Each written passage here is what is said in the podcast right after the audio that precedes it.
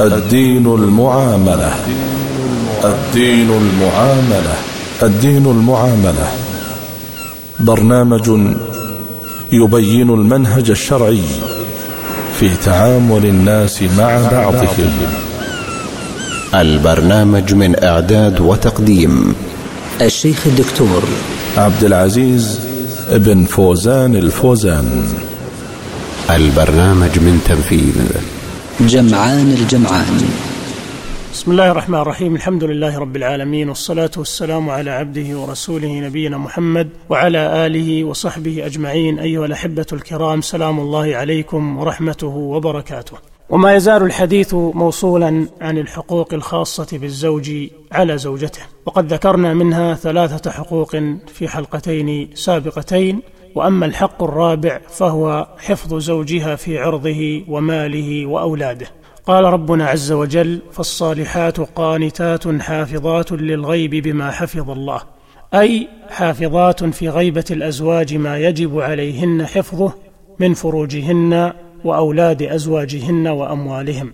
ويقول نبينا صلى الله عليه وسلم خير نسائكم من إذا نظر إليها زوجها سرته وإذا أمرها أطاعته وإذا غاب عنها حفظته في نفسها وماله. وفي رواية لأبي داود والحاكم خير ما يكنز المرء المرأة الصالحة إذا نظر إليها سرته وإذا أمرها أطاعته وإذا غاب عنها حفظته. وفي رواية ابن ماجه وقريب منها رواية الطبراني ما استفاد المؤمن بعد تقوى الله تعالى خيرا له من امرأة صالحة. إن نظر إليها سرته وإن أمرها اطاعته وإن أقسم عليها ابرته وإن غاب عنها حفظته في نفسها وماله. والحديث رواه أبو داود وابن ماجه والبيهقي في السنن الكبرى والطبراني في المعجم الأوسط والحاكم وصححه ووافقه الذهبي.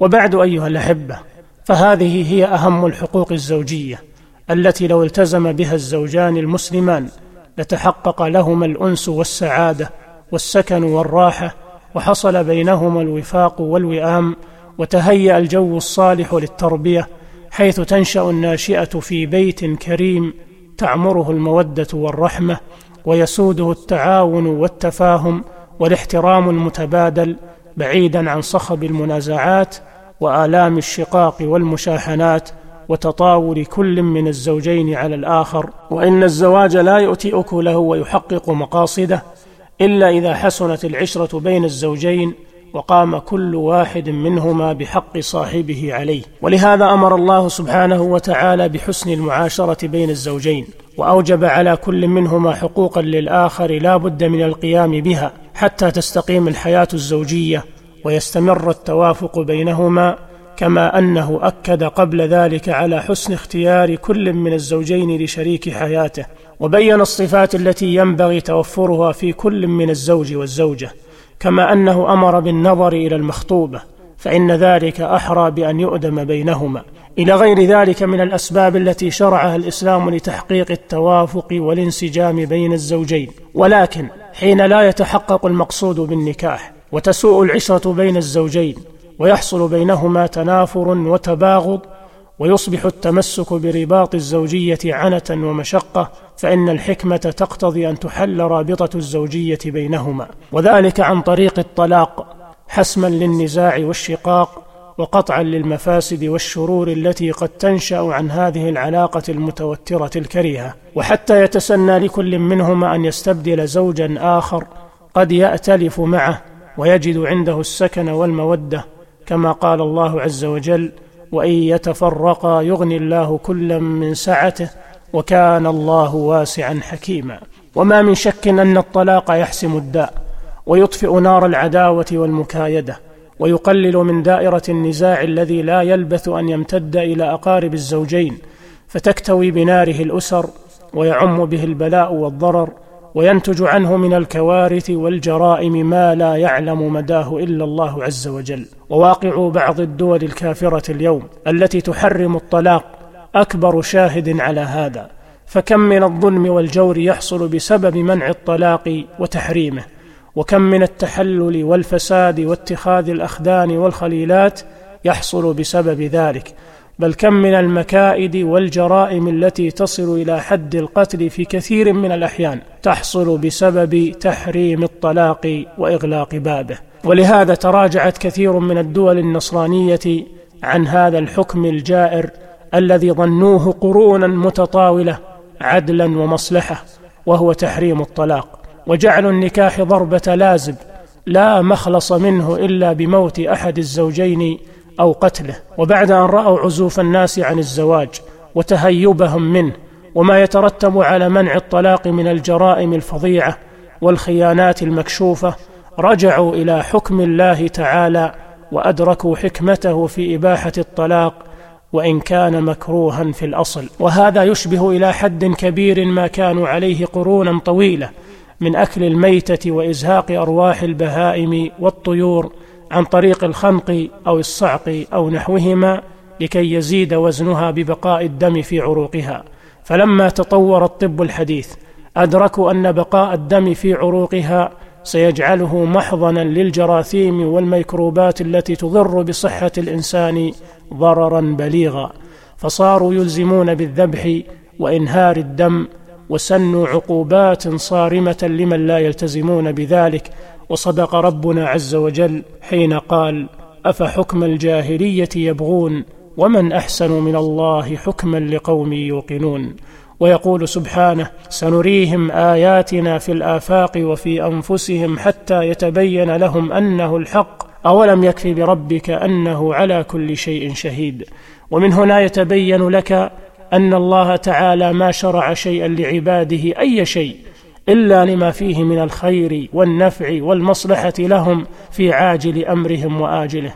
وما نهاهم عن شيء أي شيء إلا لما فيه من الشر والضرر والمفسدة عليهم إن في دنياهم وإن في آخرتهم وإن فيهما معا. وبهذا نعلم أيضا أن الطلاق جائز عند الحاجة إليه وقد يكون ضرورة لحل المشكلات المستعصية بين الزوجين. أما إذا لم يكن هناك حاجة فإن الطلاق مكروه بل قد يكون حراما لما يترتب عليه من تقويض دعائم الأسر وتعريض الزوجة والأولاد لأنواع من الشرور والضرر. يقول النبي صلى الله عليه وسلم أبغض الحلال إلى الله الطلاق وفي لفظ ما أحل الله شيئا أبغض إليه من الطلاق.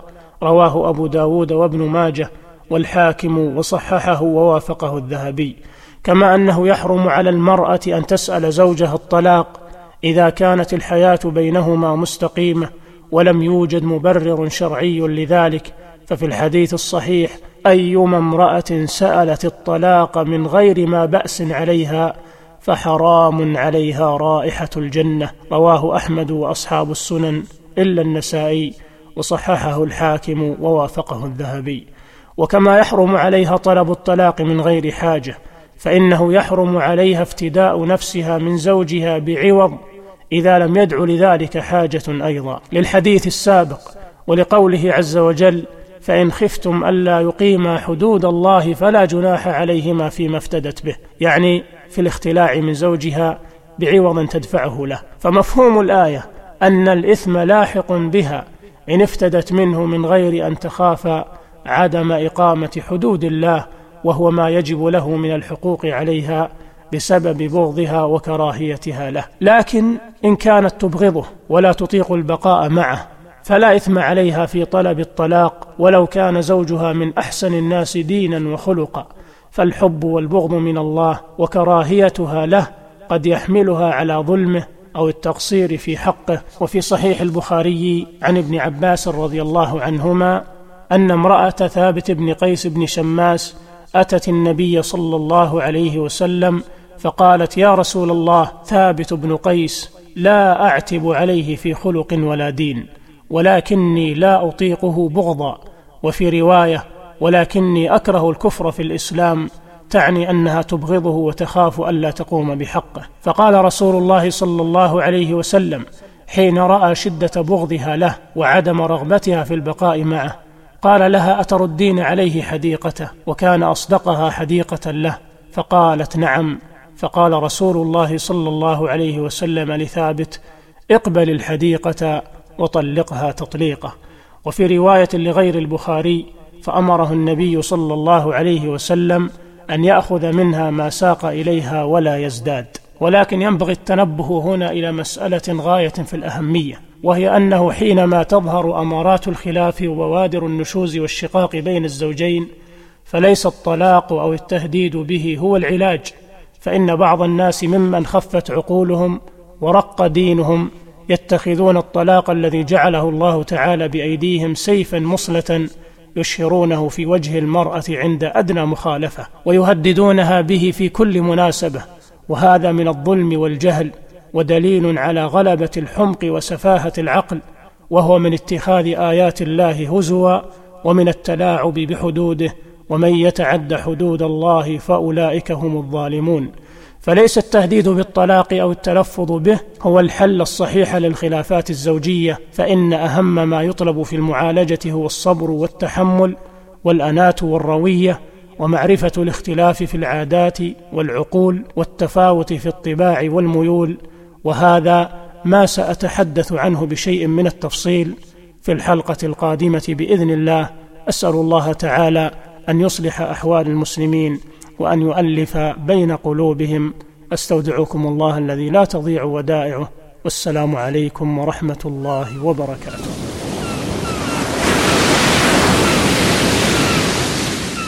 الدين المعاملة. الدين المعاملة. الدين المعاملة. برنامج يبين المنهج الشرعي في تعامل الناس مع بعضهم. البرنامج من إعداد وتقديم الشيخ الدكتور عبد العزيز بن فوزان الفوزان. البرنامج من تنفيذ جمعان الجمعان.